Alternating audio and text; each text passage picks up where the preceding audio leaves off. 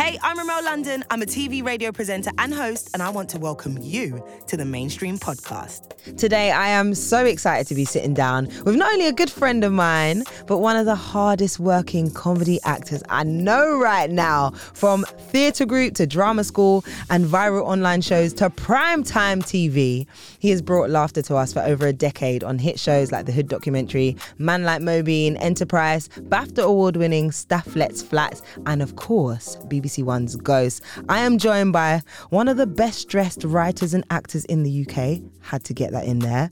He even offered to wear a tux today for the mainstream. Please help me welcome Kiell Bynoe Smith. Way! Yo, that is such a beautiful introduction. You're welcome. That was wonderful. Good. Well, Kiell, welcome to the mainstream. Thank you. Thanks for having me. I like it in here. Good. Yeah, we we do love this studio. Mm. Big up Marcus Bronzy. Um, yeah, we we have to go deep because I I met you kind of like midway into your career, so I want to go a little bit back. I want to go back to school days. Mm-hmm. Yeah. When you attended the Theatre Royal Stratford Youth Theatre Group. Yeah. Mm-hmm. So let's talk about that because I read somewhere that you didn't think you could be on TV because you just didn't see anyone like yourself being on TV until there was a boy at school that you heard was on TV and you're like, oh, wait, hmm I can do this. So let's talk about those thoughts that young Kiell had. Well, when I was in school, I um, I didn't really like. I knew I wanted to act, Okay. like, but in my spare time, I never thought like that. This is what my job's gonna be. I just Right. knew that I wanted to. So like, I've always said I wanted to be an actor from young. yeah. but I didn't know that that meant a job. I just wanted to be an actor. I thought like you act, but then you do other stuff, unless you're like in the movies, which is what people think now. People still True. think that now. Like people are like, all right, so what's your full time thing? I'm like, no, I didn't. Like, so rude. people still ask that now, They cannot because you're definitely busy. but not even like because they haven't seen the stuff to be like, oh yeah, yeah, Ghost is great, man. Yeah, and what and what else do you do? And I'm like, oh yeah, there's other shows. And like, oh yeah, but like in between that, like, what do you do? Like, what's your proper job? They think you work in a bank or something. yeah, yeah, like in Morrison's or something. Um, but Oh my gosh. um, yeah, I remember at the time, like when I was when I was young, thinking that like I want to act, Mm. but I guess like that will be something that I have to. That's a hobby that I'd have to pursue. Wow. And then when I got to like, I think I was in like year eight, and it was TJ. You know TJ, right? oh yeah. Yeah, yeah. TJ was in Kerching, Yes. Oh and my that's when we were in, gosh. we were in school. And TJ was two years above me at school. Right. So whilst we were in school, there's him that I know who's also on TV, yeah. but I also see him at school, Yeah. So you, that made it real. and I was like, oh wow, like you can actually. And then I like we used to we went to Theatre Royal. We both went to Theatre Royal. Right. So he would, um, I would chat to him just about like acting and whatever, and and then he went obviously from that to dub, into double eight drama. Yep. So this is when I was in sixth form, and then I r- was like, oh, this is like this is a legit job. Like you do this all day, Right. and then you get paid for it, and then you don't have to do something else. Yeah. So then I was pursuing that. That just goes to show how important representation is. Yeah. Because if you had not seen someone do it, you Mm. wouldn't have believed it for yourself. Oh, definitely. Like I just thought it was it was so far away and it was so out of reach yeah. that I wasn't like I wasn't trying to be on TV or I- even even when I was pursu- even when I was like I want to be an actor. Yeah. I thought like oh I could go and do theater Yeah. like in the evenings of my job or whatever it would be. Not realizing that it's an actual thing that I could like I could do full time and earn a living from.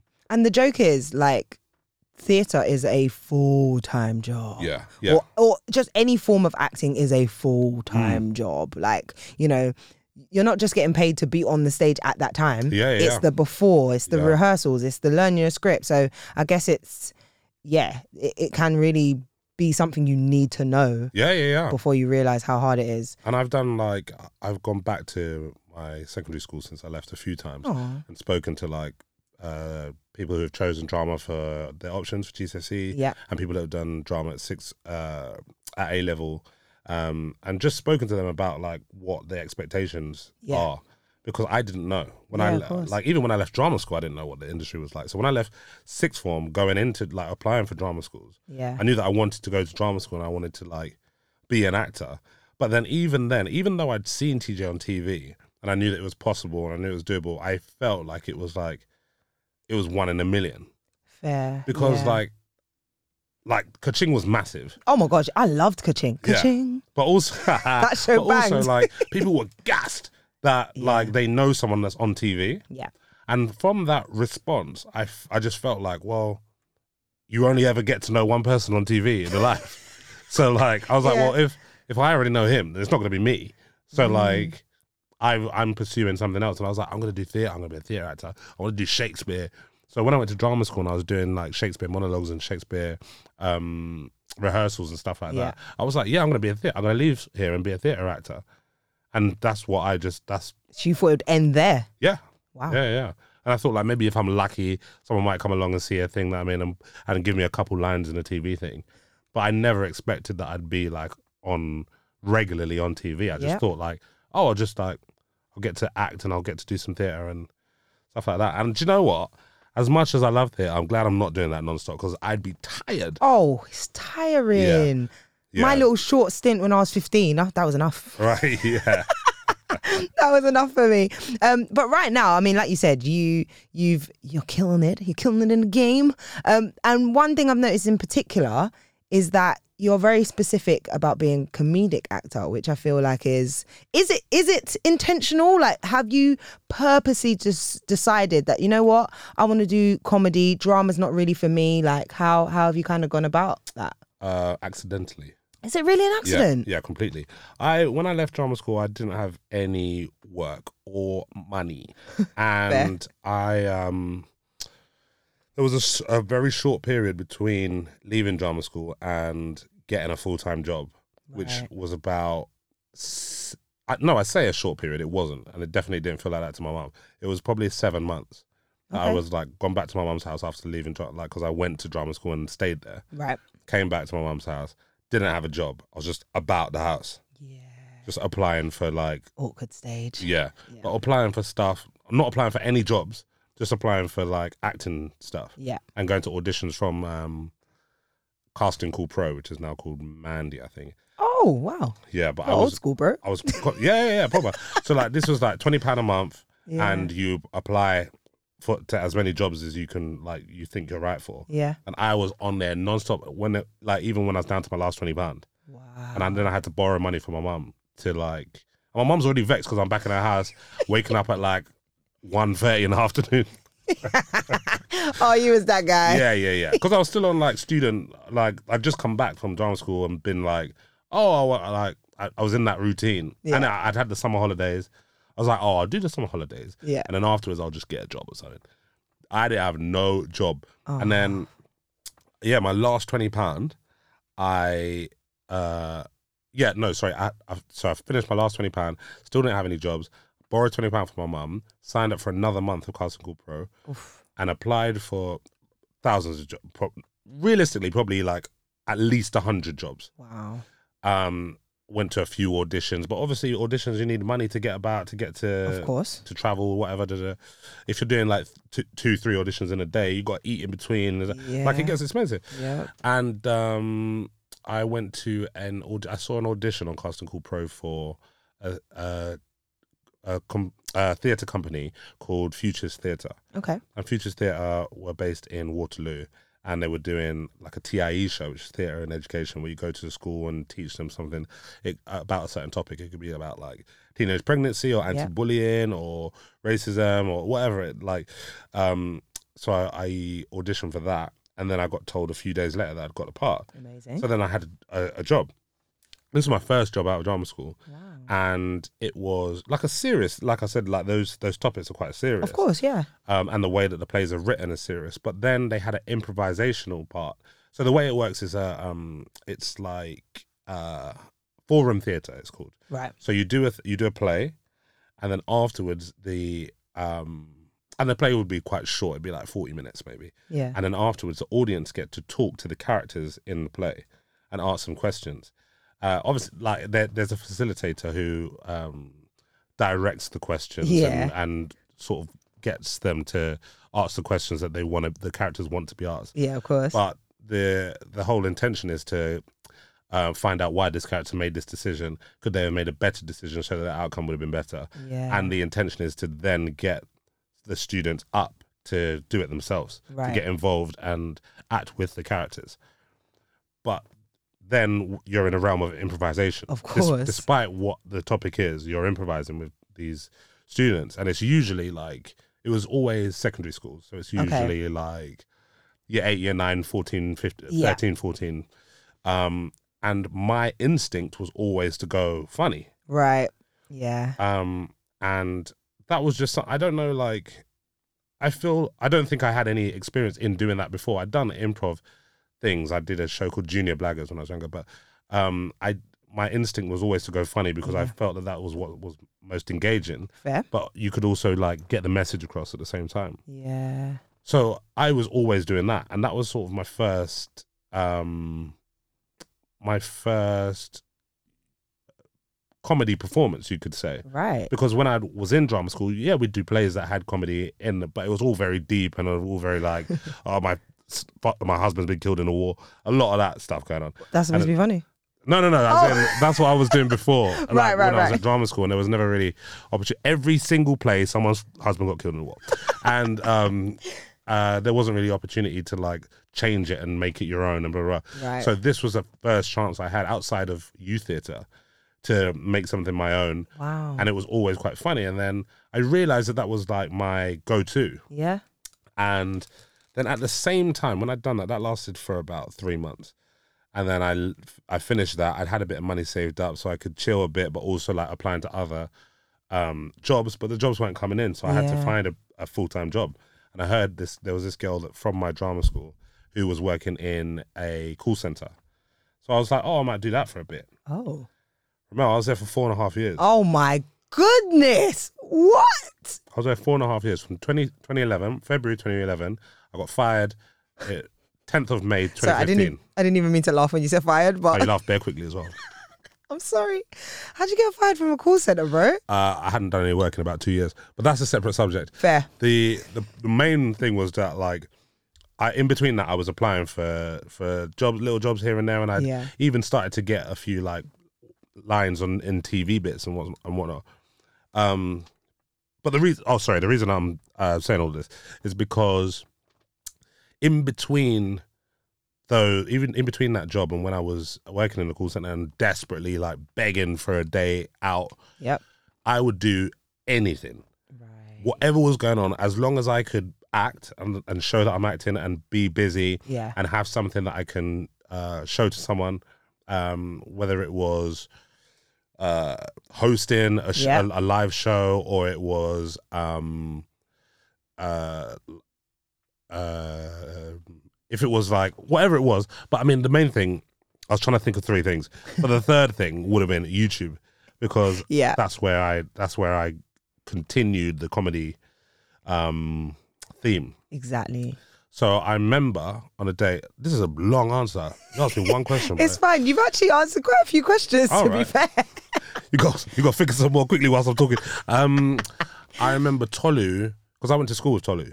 No way. Yeah, yeah. Me and Tolu went to school together. Okay, that makes sense. But he now. joined in like year nine because he came from Hackney because Hackney Ute in it. Oh right, he was. and then yeah. he came. He joined. Um, yeah, he joined uh, in year nine, and then when we'd finished, and then I think he came to our sixth form or something. Um, but when we'd when I'd finished drama school, I remember him putting. out- He'd done a few videos that he started Yep. in uni, Yep. Yeah. and he went from just like the rants to camera to actual sketches and yeah. And like whole concepts like the Facebook date and things like that. Yep. Like, and um, I remember him putting up like, "Oh, I'm shooting a sketch in East. I need a few people," and I just like I messaged. I was like, "I'll do it. Whatever it is, I'm there." and then on the day I went down there, and I remember Lady Leshurr was in that sketch, Mad. and um, there were a few other people who didn't uh, carry on that that that sort of uh, like the comedy stuff or acting Yeah. or anything like that, but people that were really good at the time. And um, yeah, I went down and did that uh, a, a sketch with him, and after that, he just kept contacting me. He was like, "Bro, I'm shooting this thing. Do you want to come?" And I was on everything, so I was constantly like really was. about that. But that was all comedy, and I never at any point thought, "Oh, I need to not do comedy to show that I can do drama." Right. but because I had an agent and I was like auditioning and stuff, and I was still applying for jobs myself Okay. mainly. But um, yeah, the comedy thing sort of just just kept happening. I mean, my first job out of drama school was was a drama um, on ITV. Yeah. It was Whitechapel. Yeah, yeah. And I was, I thought, on, honestly, after I did that, I was like, I'm gone. You, You you man can't chat to me. I'm gonna, I'm gonna, I'm I've got to change my number, you man, because obviously man's gonna be on TV and that. So I thought I was gone, Oh no. and it came and it went, and nothing happened. You realise very quickly that this industry is a tough one to to make stick. Well, this this brings me to actually when I feel like we met because I remember seeing you a lot of the time on YouTube because that's when I was at Link Up TV and Yeah. you were doing some bits here and there Mhm. with Arnold George, aka A Squeezy, Jazzy, like you mentioned, Don't Jealous Me, Mhm. Humza as well. Like you were about, Yeah, you yeah. was about about, and like you, you was definitely immersed in the online kind of YouTube web series world. Um, so you you mentioned that was kind of organic and very just Mm. accidental, but you know you've always been kind of at the forefront of creating improvised sketches and all that kind Yeah. of stuff. So was that a conscious decision to then start creating content as well? I knew that I didn't want to have my own channel. That's a very specific thing. Yeah, because I knew I knew where I wanted to be, and I knew that the two things didn't really correlate. I knew that I wanted to be like regularly on television or regularly in either shows or or films or whatever it was, Right. and I wanted to do. Yeah, I wanted to. I knew that I didn't want my own thing. I didn't want it to be like a um like a me show. I wanted to play, to do like have a variety of things. I wanted to play a variety of characters. I Right. wanted to show my versatility, and I knew that I wouldn't be able to do that if I had my own thing. I'd have to sort of stick to that thing. I mean, I don't. I guess you can make it whatever you want to be, but at the time when I was looking at my peers and I was looking Mm. at Humza and uh, Squeezy and uh, Don't Jealous Me and Vujanik and all those people, they had created their characters Yeah. and their YouTube show was their characters, Yeah. and then they'd bring people along that would feature, and those people will get to be anyone, and they can change who those people are and all that. And I also saw the pressure, Oh my gosh, with. so true. and I remember being with Humza. We we shot like uh Diary of a Bad Man. Yeah. I think it was like series two or something like that. So it was like really early on, maybe like 2012. Yeah. And I remember Humza would just show me the messages that he would get on. I don't even think it was. Instagram, Instagram weren't even then. there. That's probably Facebook times. Yeah, yeah, yeah, Yeah. And the messages that he would get, and people were like, "What's wrong with you, man? Why have you not uploaded today? You said the video was going to be out yesterday. It's been 24 hours." Was like, Holding him "Nah, to ransom. I said, no, no, no, that's not for me. That because me, I'll start replying to each of each and every one of them. Look at your trim, bro. Oh my so god. I was like, no, I don't want to. I don't want to have my own thing for those two reasons, and I thought they were two pretty good reasons. That's fair. So um, yeah, I always just wanted to feature and be able to be versatile and change what I was doing. Um, and I was very happy to be like, oh, the guy that's in that thing, Yeah. rather than like, oh, it's him, it's him, it's him. Like, I was quite happy to be unknown, or just be like known from that and that and that, rather than just one thing. Um, It's interesting. yeah, and That's I mean, really, I, I'm really impressed that you had that thought at such a young time. Like, you know, you was Yeah. early 20s then. yeah, yeah, And also, everyone was told that they're supposed to be jumping on YouTube. yeah, yeah. So I mean, am quite surprised all of my were like, boys were like, "Bro, why haven't you got your ch- own channel?" Everyone used to say that to me Yeah. all the time. Why haven't you got your own channel? Why haven't you got your? And I was like, I don't want to. That's not what I want to do. That's not where I want to go.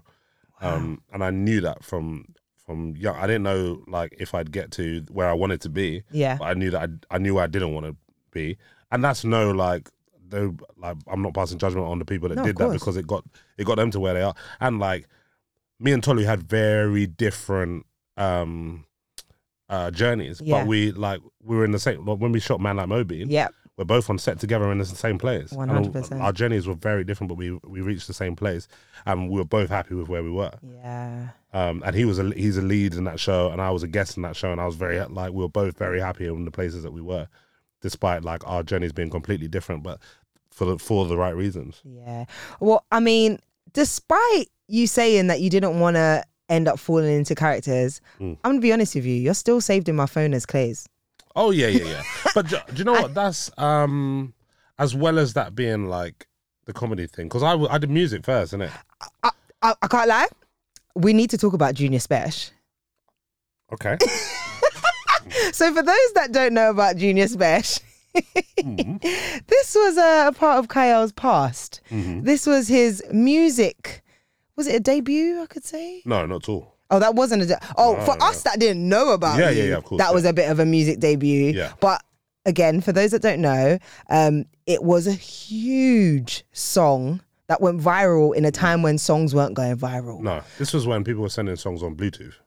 Oh my god, I can't believe you just said that. That's so old.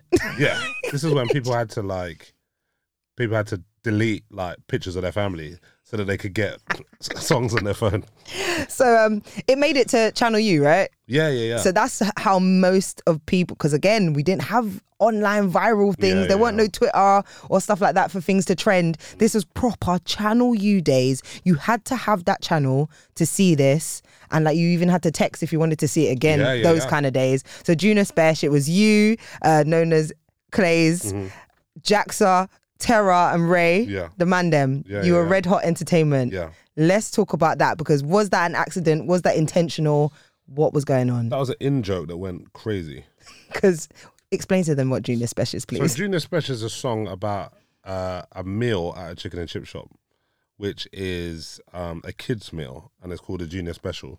And we used to eat that because nobody had money, so you'd get the kids meal, and um, and then we made a song about it because we were always in we were always in studio and we were making music, trying to be like prop like a proper crew, like we was trying to be like Roll Deep or like Yeah. Nasty Crew or something like that's what we were aiming for. And then we ended up just making this joke song, for, like which was meant to be just for ourselves. yeah. Just on a day that we were at studio, and I was like, oh, I just had this idea, like let's just do this.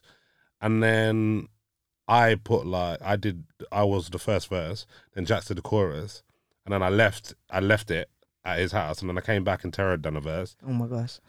and then a few days later Ray had done a verse, and I was like, what? What? You man are proper making this a song and that. and then the next thing, people were sending it to, it to each other in in sixth form, and people were That's- playing it. Mad. And I'm like, you man, we've been grinding for years. Do you want to play them tunes? Or? Play the real ones. and yeah, man. I mean, we we had a little bit of success pre um, Junior Special. with like we had a track called Baby Girl that was on Channel U, and that did quite well. We used to do, we used to actually get some bookings. No way. Yeah, and it's mad because we were like, we were like 17, 18. Yeah. And we were getting bookings in places like Bournemouth and that. What? Yeah, but we, and we couldn't afford to get to Bournemouth Oh to do these bookings. So sometimes we had to just like, like we had to say, oh yeah, yeah, we'll try and make it, knowing that we're not going to turn up. Mad. I remember we had a booking in Chalk Farm at a, a party, and we got there, and everyone, everyone was like thirty, and to No. us now, that's like, all right, yeah, sure. But when we were when we were like 19, 20, Yep. and we get to a party and it's full of like thirty year olds, we're like, what is this? Like, how are we? Why did we get this book? Yeah, yeah, yeah, for real. But they were loving it, and we would do a, a couple tracks, and then we'd do Junior Special, and they'd lose their mind, and we'd like do it like three, four times. Oh my. So you were literally like, and forgive me because I always used to get offended by this phrase, but you were literally hood famous, Yeah, and that's a very interesting way of looking at being successful. mm. And did that ever make you think, oh, maybe I could, maybe maybe I don't need to do anything else? Well, you know what? I didn't know that it was outside of my hood. I didn't know that outside of Newham, like anyone knew of us or what we did. And then, um, and then there was another member of our group that had a, a song that went quite big, "Gracious," Of course, Red Hot, Migraine Skank. and then made Migraine Skank, and then was massive. And then that's when we all got lazy. It was because there was there were a few things that happened, um, but one of the biggest factors I think is that we got lazy because we thought that we'd ride on Gracious's success and then get through the door based on that right. rather than actually continuing to do if we if we'd stuck at the work rate that we were at before migraine skank blew up Yeah. Then i think that we would have been because migraine skank was like junior special was one thing because it was like people thought it was funny Yeah. and liked it as Yeah. as like musically liked it but migraine skank actually like was worldwide Yeah. For and real. Gracious started getting bookings like all over the world. Yeah. Like, and it wasn't just because when I say that, people think like, oh yeah, did like Mallorca and and Malia and Napa and all those places, but like, Grace was getting bookings in like like Denmark and Yeah. like I, th- I think he had, he had booking in like South Africa or like think like proper like worldwide. Yeah, that's a long plane. Yeah. Um, and I was like, oh, like okay, well, we'll just like, I'll just roll to that. I'll just, we'll just roll to that. Um, and it was constantly like, oh, we'll just go to this event. He will go to this booking. Mm. But we sort of forgot what we were doing, Right. and we really should have stuck at it. Um, and I, I, I don't say this out of bias, but like Terra, who is in Red Hot, is still to me one of my favorite artists. Wow. I think Terra can make a song any a song about anything, any Yeah. topic, and like Terra had songs that could make you cry. Terra had songs that make you laugh. Whatever noise, whatever um mode that you were feeling, like Yeah. he had a song for it because he was consistent. Yeah. But it was a, there were a lot of factors. It was like we couldn't really afford to have proper studio times. If you listen to Junior Special now, the quality of that is trash. it's horrible. But the times were different. The times were different. yeah. Yeah. But I mean, it's bad. Fair enough. Like, and we didn't have the money to to to go to a high quality studio. Yeah. We didn't have the money to make high quality videos. Yeah. So that's why we put out like one video every six months or something like that. Yeah. Fair enough. That's why we're eating Junior with kids meals. It's a real life story right there, boy. I mean, well, it clearly sounds like you you around that time there was so much going on for you Mm. and you did have options and you opted to go to drama school. Yeah. Like drama school's a big deal. yeah. Like, you know, it's not it's not for the small boys, it's people that really see it as a career. So how hard was it for you to make that decision and are you glad you made that decision? Well, I wanted to go to Brit school when I was in. Okay, When I was in year eleven, I wanted to go from year eleven to Brit school. Yeah. My mum was like, "No." Really? Yeah. What? She was like, "You have to. You have to get your A levels." Oh wow! But you can get A levels there. I don't you- think you Didn't you tell then. her? I don't think you could Oh, then. fair enough. I think then it was like your you do the performing arts. Oh, thing. it'd be a BTEC, wouldn't it? something. Yeah, yeah, it would yeah. be a BTEC or national diploma or yeah, something. yeah, Yeah, yeah, exactly. Yeah, and my mum was like, "Nah, G, you're going sixth form, and you're gonna do uh, like a like solid academic stru- subject, yeah, yeah. um, plus whatever else you want to do. But you have to at least do one solid academic subject, and I chose English. So I did English media, business studies, and uh, and drama. right. Um, no, sorry, not business and media studies Oh, media studies. and drama. Um, but all I was there for was a drama. That's all I cared about. I was not interested in like. Obviously, like it would have been nice to do well because other people were doing well and Yeah. stuff like that. But I didn't like. That wasn't for me. That's for my mum. oh, Whereas, that's very honest. whereas for me, I wanted to act. So drama, I was into it like Yeah. heavily and made sure that I, I didn't miss. I, I didn't miss a thing when it came to drama. Um, but then going from that to drama school was completely different because at A level it was like, um, it's a school a school day which was like nine till three, Yeah, and you might get like one free period, so you're chilling. yeah. When I went to drama school, yeah, I remember the first day, and I don't know how I missed this in the induction or whatever. Like, it, it must have we must have been told at some point, but I remember we we went on a we had a break around like three forty five, something like that, Right. one of them kind of times, and I was like, "Oh right, like are we we done or like we have a break?" And because they said break, and I was like, "Oh, we must like," I was like, "Maybe there's an assembly afterwards."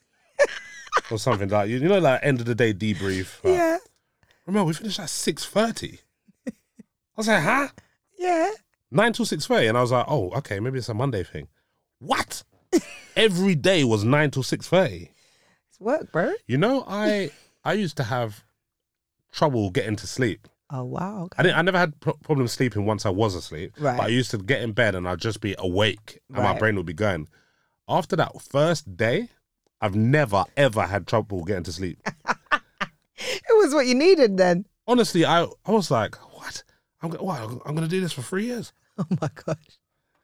and it it's the best thing that I think I, it was the best thing for me. I loved it. A lot of people didn't have a great time at drama school um, for whatever reason, and a lot of people didn't have a great time at my drama school for the specific reason that they had too they over um uh oversubscribed the year. Okay. There were 53 in my year and a normal year was like 28. Oh wow. Yeah. That's crazy. Yeah, it was mental. There were 53 people in my year at drama school.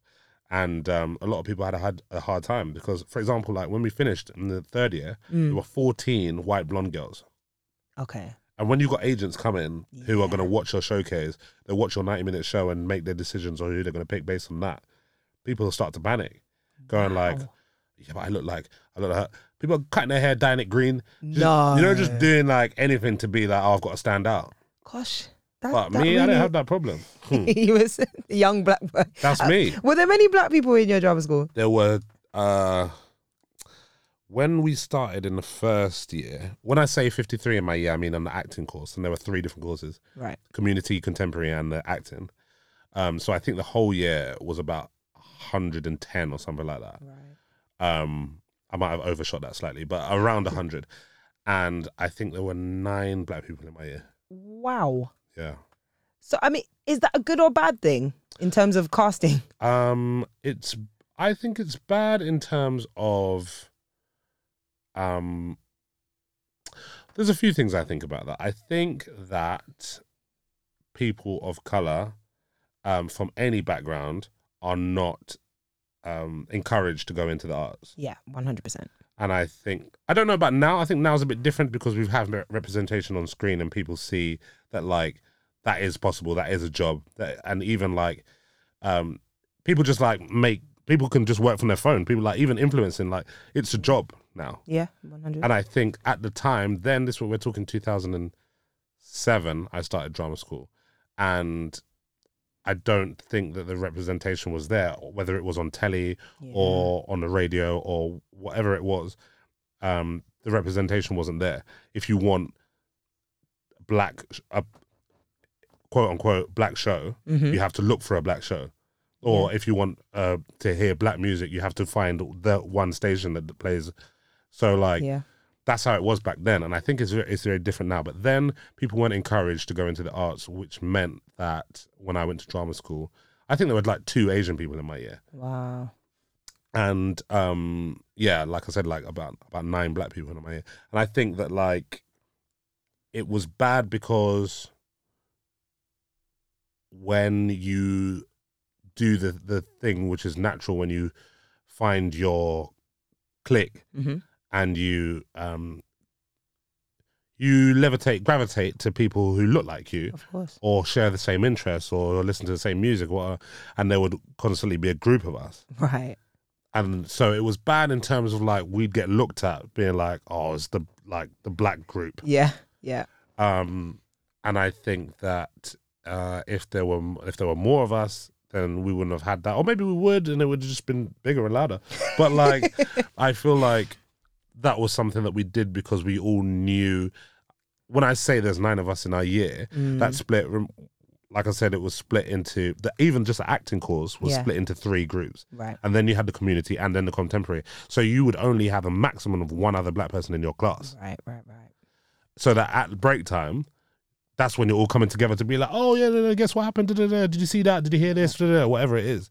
Um, and I think that it was. I don't think it was the drama school's fault. I Mhm. think it was a representation of um, of who's applying. Yeah. True. Very true. Um, but I do also think that issues could have been dealt with a lot better when people had concerns about things that might have been said. I I was told in in drama. I mean, there was.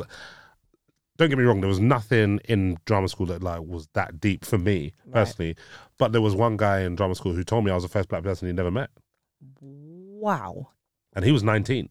Oh, where was he from? He was from like, I don't like a small village in like out between Lincoln and Grimsby or something. That's still. I've made that up, but like you know, like that I- kind of yeah. vibe. Like, and he hadn't he hadn't really left his town Wow. growing up. He went to like he went to primary school and then secondary school and then college there, And, and never- then never came to London. Never uh, like this is his first time, and he was like, "Yeah, you're the first black person I've met." wow. Yeah. So there was that was real. Like there were they had there were more Norwegians in my school than there were people from London. Really? Yeah, for some reason I don't know. I don't know why. International students just wanted to do the drama. They here. just wanted to come and spend ten bags. Fair enough. But um, yeah. So there was it was a there were a lot of experiences and there were a lot of things that like uh, could be taken like to be good or bad. Yeah. Uh, depending on how you look at it. I had a good time, but I do think that uh, that the significant changes have been made. I've actually been back there as well. I went back two years ago to have a talk there, Nice. and there were like the people from all all kind of backgrounds, like That's good. pi- like backgrounds I hadn't even heard of. you know, Right. like, um, and yeah, like you know them mad mi- mad mixes that you get like half Seychelles, half Danish, like something like that. So like, yeah, no, I think see. there's I think there's definitely been work done to make sure that like the people from all backgrounds have a voice and actually get to tell their stories Good. and aren't just playing the characters that have been put on in shows there for years and it's not just like the traditional like the black person in the year's got to got to play Caliban in the Tempest. Yeah, yeah, Like yeah. it can you can play the lead, you can like you can do those roles, and I think that a lot of work has been done there. Um, I don't know if that's the same for all drama schools, but Yeah, of where I went East fifteen, that that work has definitely been done. Yeah. You're so East. How are you going to be going to drama school East 15? You know? East side. I love that. Well, okay, you touched on life after drama school uh, quite a bit and how hard it was, and you know you really had to just put in the grind to get in those auditions and all that kind of stuff. And you know there was there was still there were opportunities like you was getting jobs here and there, like you mentioned Whitechapel. There was um, BBC Three's Hood documentary, Venus versus Mars, Droppers. I- I remember seeing you actively in loads of different things, but. Is there anything in particular, maybe a show or a time or occasion, where you really think, okay, the ball is rolling? Let's go for it. I'm an actor. Stath. Ah, okay. I thought I was wondering if it would be before that though. No, not really. Really? I, I feel like 25th because I was only I was only full time acting from 20 end of 20 from begin uh, mid 2016. Because yeah. remember I got fired 2015. May, 10th Sorry. of May. I need to stop laughing. 10th of May. Do you know how I got fired as well? Okay, so I got moved up a level. I'm going to try and make this story quick. I got moved up. I was on the fifth floor, constantly always on the fifth floor. Is that the where your friends were? That's where all my friends were. Of That's course. where I knew the managers. I could bust joke. Yeah. I could like get away with stuff all day. Then I got moved up to the sixth floor, right? Now the sixth floor, they had a manager who had just come off the phones, and come off the phones means like you were like us, Yeah. and then you just got put made a Promoted. supervisor, and then you got your head of a um an account. Right. So there was this guy, and he had been on the phones with me when I started, um, up to like for about two years, and then he got moved up, and then he got moved upstairs. So I'm like happy for him because he's not my boss, in it. Yeah. Then when I got moved upstairs, I was like, this guy's moving mad. Like I was like, wow, the power's really got to his head.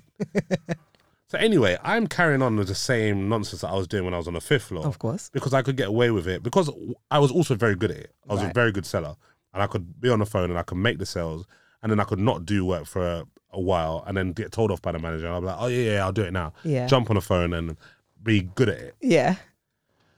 But when I got moved upstairs, this guy was moving crazy. I was like, "Bro, man, it's like you've forgotten like." You on the phones with me, bro. we used to complain. We used to do the same stuff together. We used to be like, "Oh, how do we, like, how do we?" We used to get a five minute break every hour. Yeah, Right. You come back after six minutes, and the supervisor will be like, "Mate, that was six minutes." Oh, sorry, sorry, sorry, and that was it. You know, like, and you do it again the next hour. Of course. This guy was, this guy was like, "Right, you have to take um, two minutes off your next break." What? Boy, I know you lying. Not me, boy. But there was like he, oh, clocked this guy's moving mad strict and all of that, and it used to grate on me. Even though I know, like, there was room, to, there was wiggle room, but he used to just act like there, it was impossible for you to even like enjoy being there, like Right. even pretend to enjoy being at a call center. This guy was just like non-stop, whatnot, like get back to work, get back to work, stop laughing, stop joking. da, da, da. Oh wow. I'm like, I'm here for eight hours a day. Like, I've got to try and like. Made the most of it. Anyway, so I, I but there was one day in particular. I remember this day that I did nothing. So I went in. I must have got in about twenty minutes late. Um, I start fiddling around with my computer wires because that's what I used to do. I used to come in. I used to put straight away first thing, pull out a wire for the Gosh, computer. You're the worst. Then I'd be down on my hands and knees, like fiddling with the back of the computer.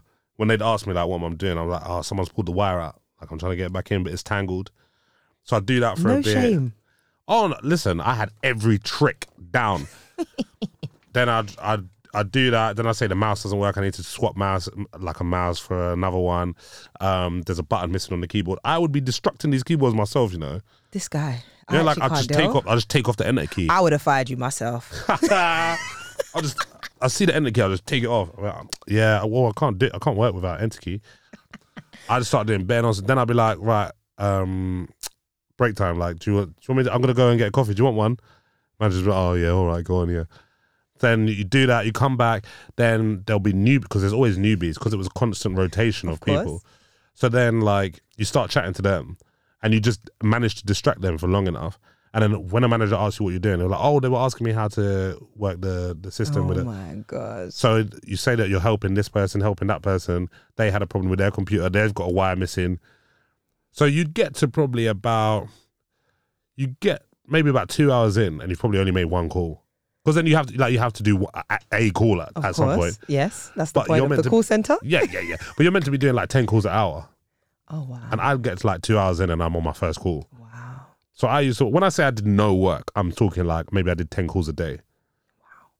And I was getting away with it. And then when I got moved upstairs, this guy was on to me, man. And I was like, So your so-called friend, he done you dirty.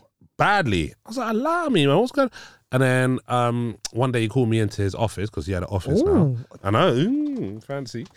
Um, I- and he called me into the office and he was like, um, I just want to show you some stats. Oh dear, not the stats. I was like, okay, yeah, run the stats sheet, mate. He's like, right, so these are your these. This is you over the last um, the last week. And I'll be like, mm, okay. He's like, how's that look to you? And I was like, yeah, yeah, no, good, yeah. Then he'd show me, show me. Then he'd show me stats of newbies from the last week. Right. Oh, sorry, from the last month, Oh wow. I'm sorry. and they'd be like the same. I'm sorry. So these new kid, these new kids that don't even know how to use a computer properly. I'm saying kids, they could be, they were all ages, but like people that were brand new, who had like No experience. no experience, were I was hitting the same as them, and they're like, "We didn't, bruv." anyway, like he showed me that, then he was like, "And let's go back, and let's keep going back," and he was like, basically, over the last three months, you've probably done about a week's work. Right. And I was like, all right, um, well, like, I, I guess I can work on it. It's like, nah, there's no working on it. You're out. I said, huh?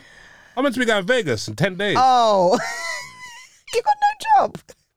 I said, but what do you mean? You ain't going Vegas with no money, honey. He's like, nah, nah, nah. You're out. You're out of here. Wow. I got fired by a boy that I used to be on the phones with. Wow. Yeah, he done you real dirty. Really badly. But so I was meant to go to Vegas in LA. Um, I was going to do like five days in five days each. And I ended up going LA for eight days rather than Vegas for five and then LA for five. Because I knew that I'm not touching Vegas. Oh no no way.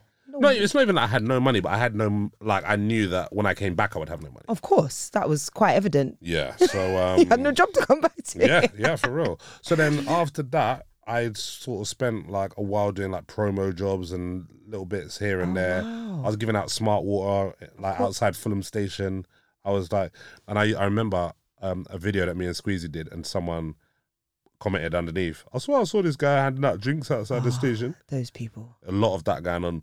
Um, and then I started, I I started doing um, some TV bits with Kayvan Novak, who was Yep. Facejacker, phone tracker, and um, he would bring me in, and I was full time acting from 2016. I just remembered your question um, from 2016, but then there was about a year of just doing bits and bobs, and then I did London show. Do you remember London Yeah. show? What in the Edinburgh Fest? Yeah, yeah, yeah. Yeah. But you came when it was in Hackney, right? You came Yeah, to the, yeah. the preview. Yes.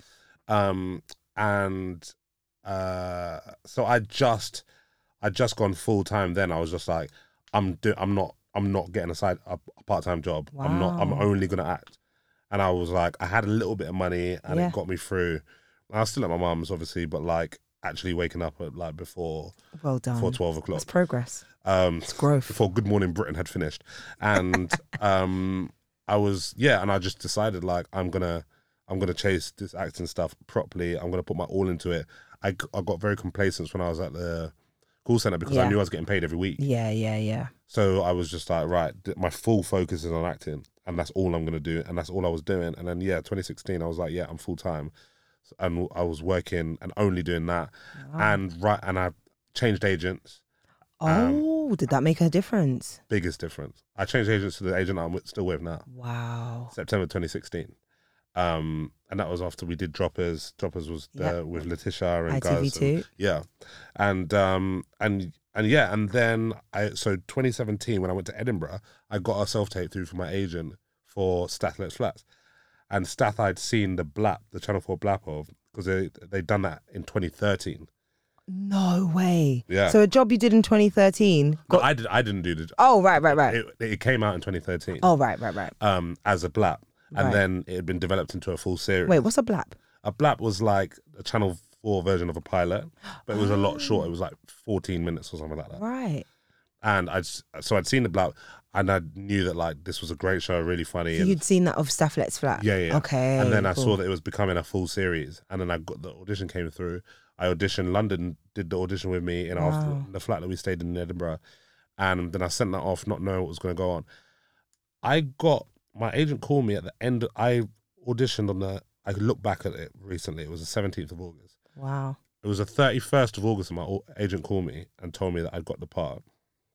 That day, my card had declined No, what? a- when I was in Edinburgh, and I went. I, I think I'd gone out the night before, and then that day I went to Tesco's to try and buy something. My card declined, and I was like, hmm, "I got no money." But I knew that I'd just got this job, and I didn't know what the job was going to do. I didn't know how, where it was going to take me, what was going to go on. Like an anything could have happened, even if they were like, "Psych, sorry, we got somebody else," or just like whatever was going to happen. I didn't know, but I knew that I'd got this job, and I was excited for it. And like the dates hadn't come through yet. I didn't know how many days I'd be filming or anything like that. But I was just like, "Yeah, like this feels great." And then when we actually did it, that's when I felt there was a change because there were so many other people that I had watched and admired that had actually seen a show that I'd been in. And people were constantly like, "Oh, you're sick in Stath, man. You're so great in Stath." da, da, da." So that was the big change. You yeah, felt yeah, it. yeah. And I felt that happening. I, I went from that. I did Friday night dinner because Yeah. it was uh, one of the same writers was on was on Stath. Um, Robert Popper, who wrote Friday Night Dinner, was like, "Yeah, well, I've got to get you on my show," and he did. Oh my gosh, And that's amazing. that, and then did Stath for two years. Uh, did Stath for a year. Was about to do the second one, and then this audition came through for Ghosts, oh my gosh. and it was the same director as Stath. No way, I didn't know that. Yeah, yeah, yeah, same director, um, who got me in, and I listen. Remel, I have never worked so hard on anything Seriously. as I did on that Ghost audition tape. I was like, I need to know this backwards wow. because I read it and I was like, this is so funny. Yeah. I can see myself playing this part, and like it's a it, it's a great show on paper. It was only the first episode of the first series I'd seen, but I was like, yeah, I'd love to be a part of this. Like, even if it just does one series or whatever. don't know. I mean, Ghosts is honestly, I'm so excited. I mean, can I just say, congratulations on wrapping your fourth series of Ghosts. This is incredible stuff. To think that you you did the audition, like you said, you put your heart into it, and you're four series deep. Yeah, man. That is beautiful, and just is a testament of how much you put into it. Because Yeah. Mm-hmm. clearly, you all, you and the cast and crew have clearly made it work. I mean, the show, the show is not an easy show. Nah. Half the time, you're pretending people aren't there Yeah, and then you know the other half of the time your character is just so lovable you just want to love mike and be like mike come on just be there for your missus like yeah. like i i've literally fallen in love with this show the character i don't see you like Kiell and mike are two different people because hmm. you play him so well as him so yeah i i love the show and just the fact that you're saying you got picked for shows because directors liked you, hmm. because producers liked you, because writers liked you. That is such, I have to go spiritual here. That is a testament hmm. of who you are because it's not just, oh, you're popular, you're buzzing. People want you to be a part of their show. That is beautiful to hear. So well done for that. And again, in the acting world, is it who you know? Who you know helps. Okay. Who you know definitely helps. But people are. Do you know what it is now? I've I've seen that more and more now that I've sort of gone behind the camera a little bit, like with, with writing and creating stuff. Yeah. That like people always want to be the one that finds a new person as well. Yeah. Yeah. True. um and there's there's a thing about like i don't know what it is i've i've i've never done it Um, but people like to be the one that introduces the world to this new act. Yeah. Um, but similarly, when I find someone, when I watch someone that I like, I'm not sort of like hiding it, or I'd I'd happily share people's thing. Like if I Yeah. see something I think is funny, or or just really good, or whatever it is, I will share it. Yeah. Not in not trying to be like, okay, no, no, come with me, I'll show you the way. I, I don't know why I did that. You don't Creepy you don't voice. feel like you're the gatekeeper. Yeah, yeah, yeah, not at all. But I like to just like showcase like what I think is good, and Yeah. if if something comes up, I remember seeing Face in the News for the first time, yeah. Oh, she's amazing. and I was like, this girl is so funny, Yeah. and like w- I was like even even down to last week, I was trying to work with her, but our schedules clashed, and I think Yeah. she's on holiday now. But um, I've been like championing her from the start, and I and I I as much as like I wanted her in my show last week when we were filming, like for her to go, ah, I'm actually too busy. Wow. It's amazing, Yeah, that's great. and I can't be mad at that because that's like that's exactly what I think. That's where I think she should be. She Yeah. should be too busy, and she should be like constantly doing all these great things. Yeah. So like that's just one example, but I think that there are there is a sort of culture of people trying to be like, oh no no, I brought them in. Yeah. That was my like, and I don't think. I guess with music is kind of different because you get you, you sort of get like it's royalties and it's yeah. all of that stuff, and people try and find a label based on who they found and all that stuff. Yeah. Actual ownership and Yeah, yeah, finder's yeah. fees and yeah, all that yeah, kind yeah. of stuff. And that yeah. I get, but in this scene in this industry, I don't think it's I, I don't think it's necessary Mm. or helpful. yeah. Um, and I don't remember what the question was, but that, that was my answer. Um, Well, I mean, to go off the back of that, I mean, I feel like you're, you know, it's just, it's quite proven that, you know, you're in a very good supportive bubble in the industry as well. And, you know, it's amazing seeing, for me personally, it's amazing seeing you fly. And I love that you're doing it on home soil as well. Um, but there is a question that I've got that is a little bit controversial Uh-huh. because there is the the thing that a lot of our um, our British black British actors are going over to America, yeah. and there was a tweet that you hilariously commented on, which was about uh, Daniel Kaluuya, um, Damson Idris. They were all in LA with uh, Jay Z, ASAP Rocky, Rihanna, like LeBron James, Kevin Hart. The picture was insane, and people were like, "Yeah, look at them doing their thing." And one girl, very rudely, tweeted, um, "If they were still in the UK." Oh, it's so rude. she said, if they were still in the UK, they'd likely be on celebrity catchphrase. Now, the reason this is so cheeky is because you were recently on celebrity catchphrase. Yeah. And you commented just saying, my chest, because Yeah. that was a blow. I can't lie. That was rude. But she has made a very good point that it is hard for black Brits Yeah. here in the UK. And we do feel like we have to go to the to America Yeah, to really blow. So have you had to toy with that question of whether you want to stay here or whether you want to go abroad? Um, I think. Do you know what? As as rude as that was, I I I, I think she's got a point, and I think it's true. And when I look at my peers who are doing great things, most like Samson, like Guz Mhm. Khan, um, and these are like I'm talking about my my friends that I will talk to on a daily basis. Yeah. Um, they're the people that I like look up to, and they have gone to America, and they are ga- gaining their success there. Yeah. Um, still living here, but like working there and and working and being in in great things and doing amazing things, and um, it it, it sort of it really um bothers me that that's what has to be done. Yeah. um and and i question myself all the time and i'm like should i should i be doing that? Is that what i need to be doing? And it is yeah as annoying as it is i mean me and Guz have um conversations about it all the time. And he's like even when when uh, man like mobeen Yeah. they offered him series four. And he had just come back from doing he'd done like two netflix shows back to back. And then uh um there was something else. He'd done the bubble on netflix and he'd done oh yeah so two netflix shows and a hbo show. Wow. and he's like why am i going to come and stress myself out for six to nine months making a, another series of a show for the money that I'd get for one episode. Well, that says Of- a lot. So, and I understand it, and it's not, and it's not just like oh no, no, the money, the money, but it is a factor, and it's like, as much as you can say like oh it's not all about the money, it's not, but you've got a family to provide for when you've got like um responsibilities and commitments and all of that thing. Do you want to do you want to pour your heart into something Yeah. That you're not gonna receive the right pay for? It's not gonna get the right push that it needs Yeah. it's not going to be marketed in a way that it would be somewhere else and the way it, it's not going to be as appreciated Yeah. and it makes you go like maybe i should maybe i should be over there um my aim is to i'd like to work there i don't want to live there Fair. That's very fair. um do i want to live here i don't know but i don't want to live there fair. um and i guess that i i'm gonna keep trying to like get my stuff off the ground here Mm, and I'd love to have something that I make here that I could take anywhere in the world. 100%. I back you on that one. That Yeah. makes sense to me as well. Yeah, and and show and go.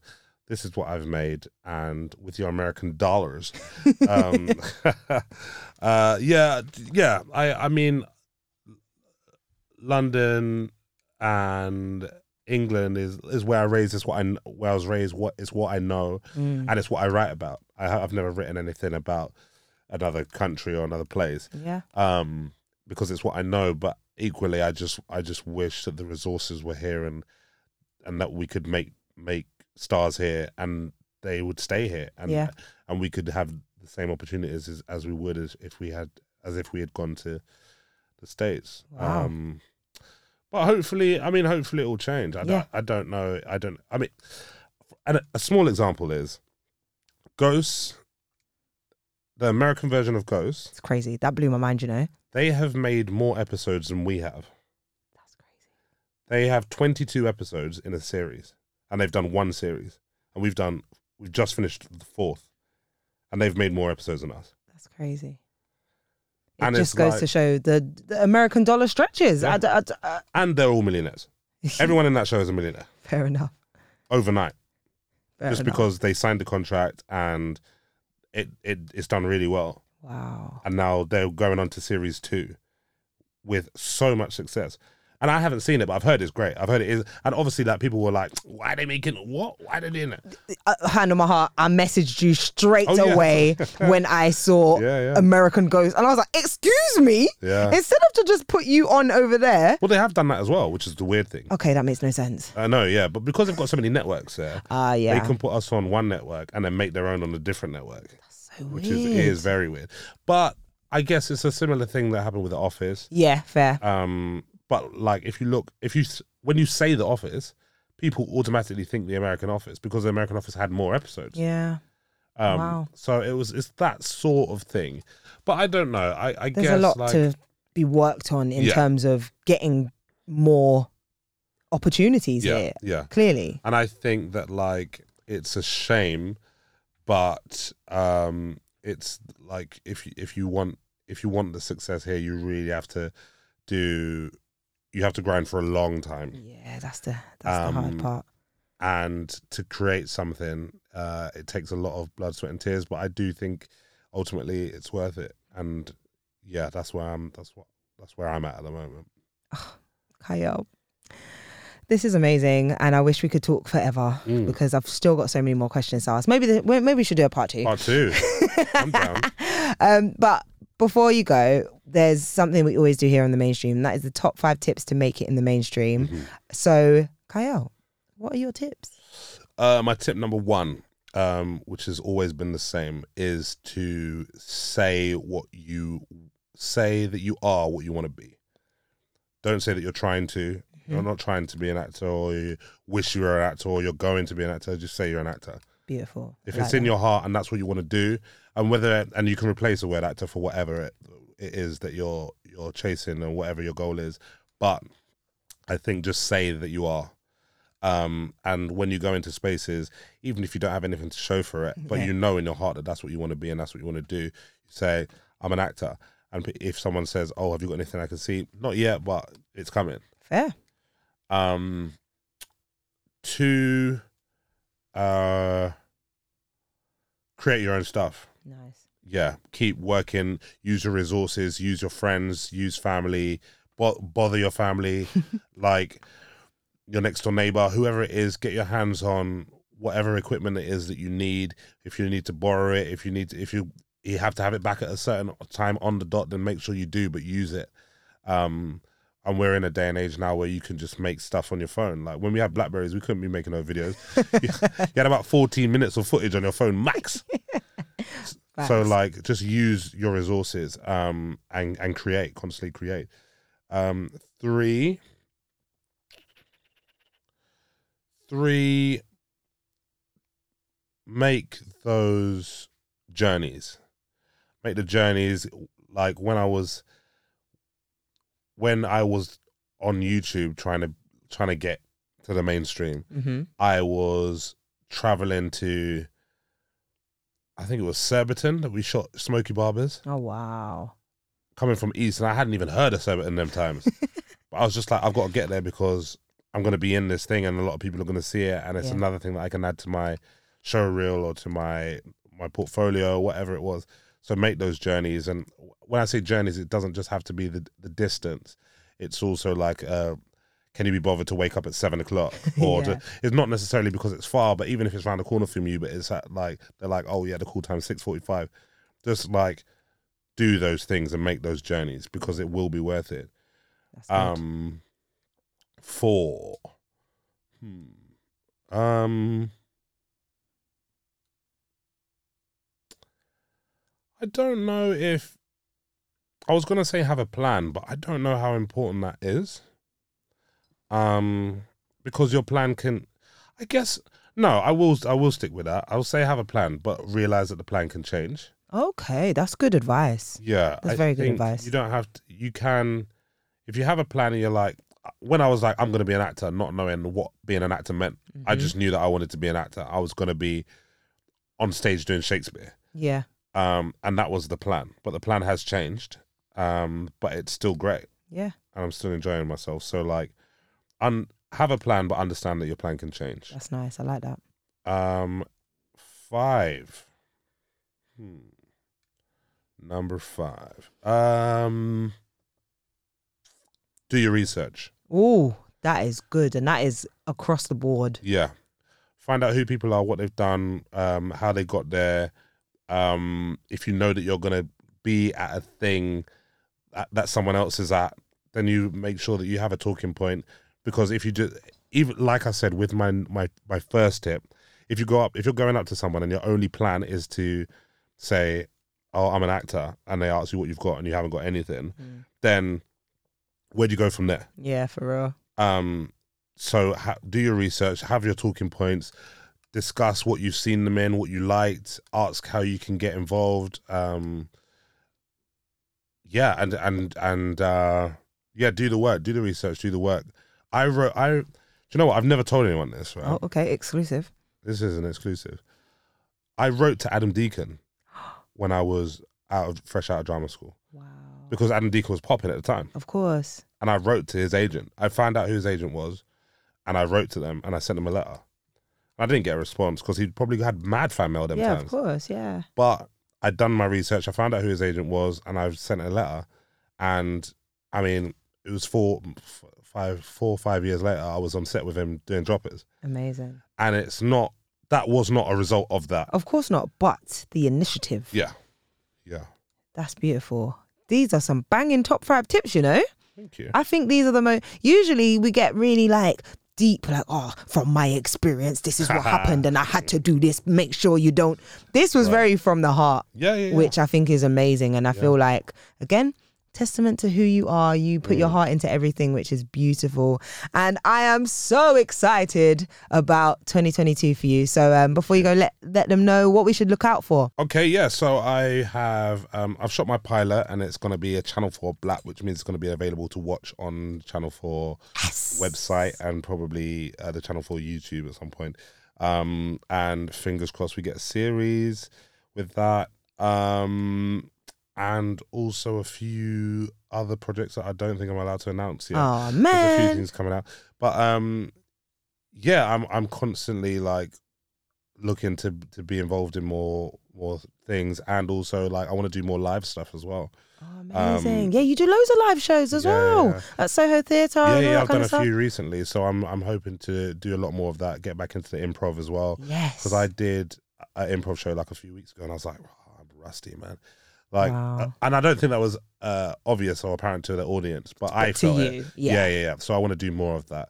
Um, and yeah, yeah, yeah. So exciting. Well, Kiell, you've been amazing. Like just you've just been yourself, which is why why we love you. Um, let them know how they can follow you and keep up to date. Um, I'm on Twitter as KF Red Hot because I haven't changed my Twitter since 2008. Fair enough. Um, I'm on Instagram as Clay's Flames because I haven't changed my Instagram since I started Instagram, You're Um, so funny.